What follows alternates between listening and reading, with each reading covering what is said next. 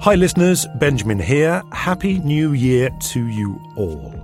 We've a short show this week just to ease you into the new decade, and we're going to be doing a little bit of future gazing at what science might throw up for us in 2020. Joining me on this journey is Davide Castelvecchi, a senior reporter here at Nature, who's been compiling a list of what the year might hold in store. Davide, hi. Hello, Ben. Let's start with space then. And uh, and to me, when I was a kid in the 1980s, 2020 seemed like the dim, distant future when we'd be out there exploring the stars.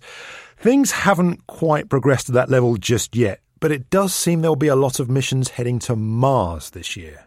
Yes, indeed. There will be at least four, including three landing on the surface of Mars. And for the first time, an orbiter sent by an Arab country, the United Arab Emirates. And why such interest in Mars then this year? Part of it is that there is a propitious alignment of the planets. It's one of those times, it happens about every two years, when the Earth and Mars are in a favorable position that makes it easier to get there. So I think easier maybe is doing a lot of lifting there, Davide. It's not easy to send anything that far out into space. And indeed, until not long ago, two of these missions were in the balance because, uh, well, one of them, the Chinese one, depends on the functioning of the Long March 5 rocket, uh, which had a disaster two years ago. So it was not clear whether China would be able to make it work again in time for the launch, which will happen in July. But on the 27th of December, they had a successful launch.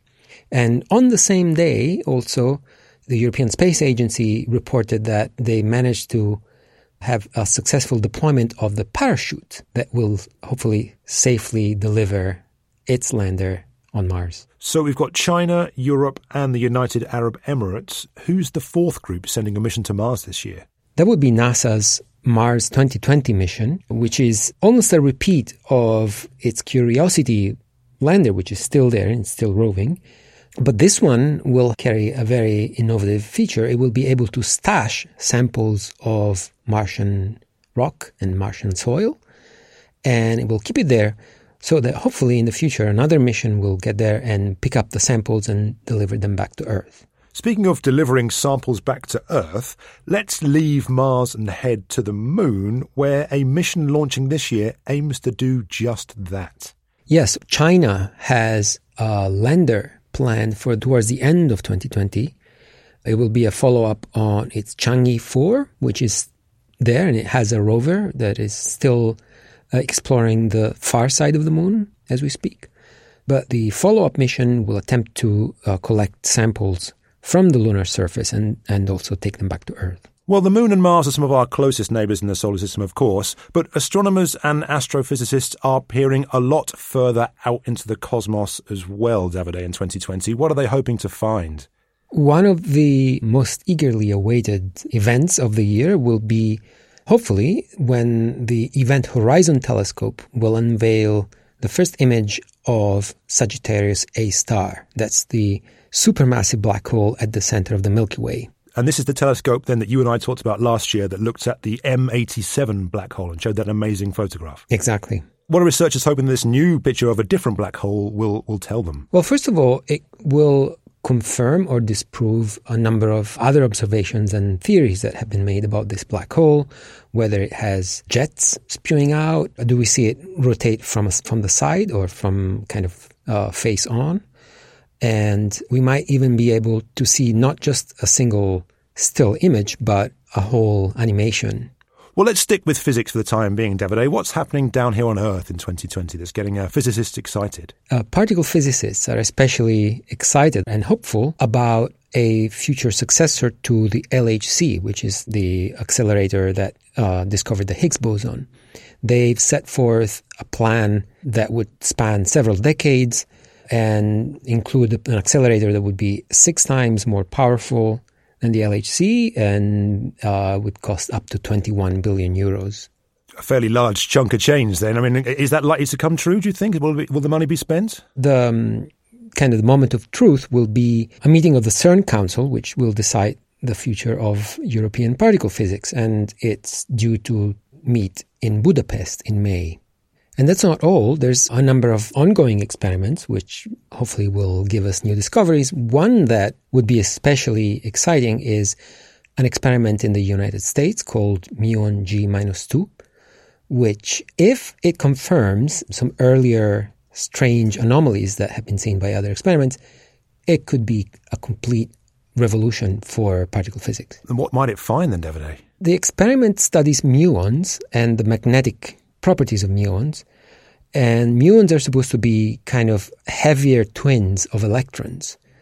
But if the anomalies are confirmed, it, it would mean that muons are not quite twins of electrons, but maybe it would reveal uh, new properties, may perhaps even new particles that are getting in the way. Well, let's change tack completely, Davide. Uh, there are some big events happening in 2020 that we'll be keeping an eye on here. One, probably the whole world will be keeping an eye on, and that's the Tokyo Olympics. And during the Tokyo Olympics, according to various indiscretions, Toyota is supposed to unveil the first prototype of a car, an electric car, run by a solid state battery. And this is a lithium ion battery, presumably, Davide. And we've had those for a while in electric cars. Why is this one so different? Yeah, it's a new twist on the technology. Current batteries have what's called a liquid electrolyte. And that's the, the, the substance that carries electric charges between the electrodes inside the battery.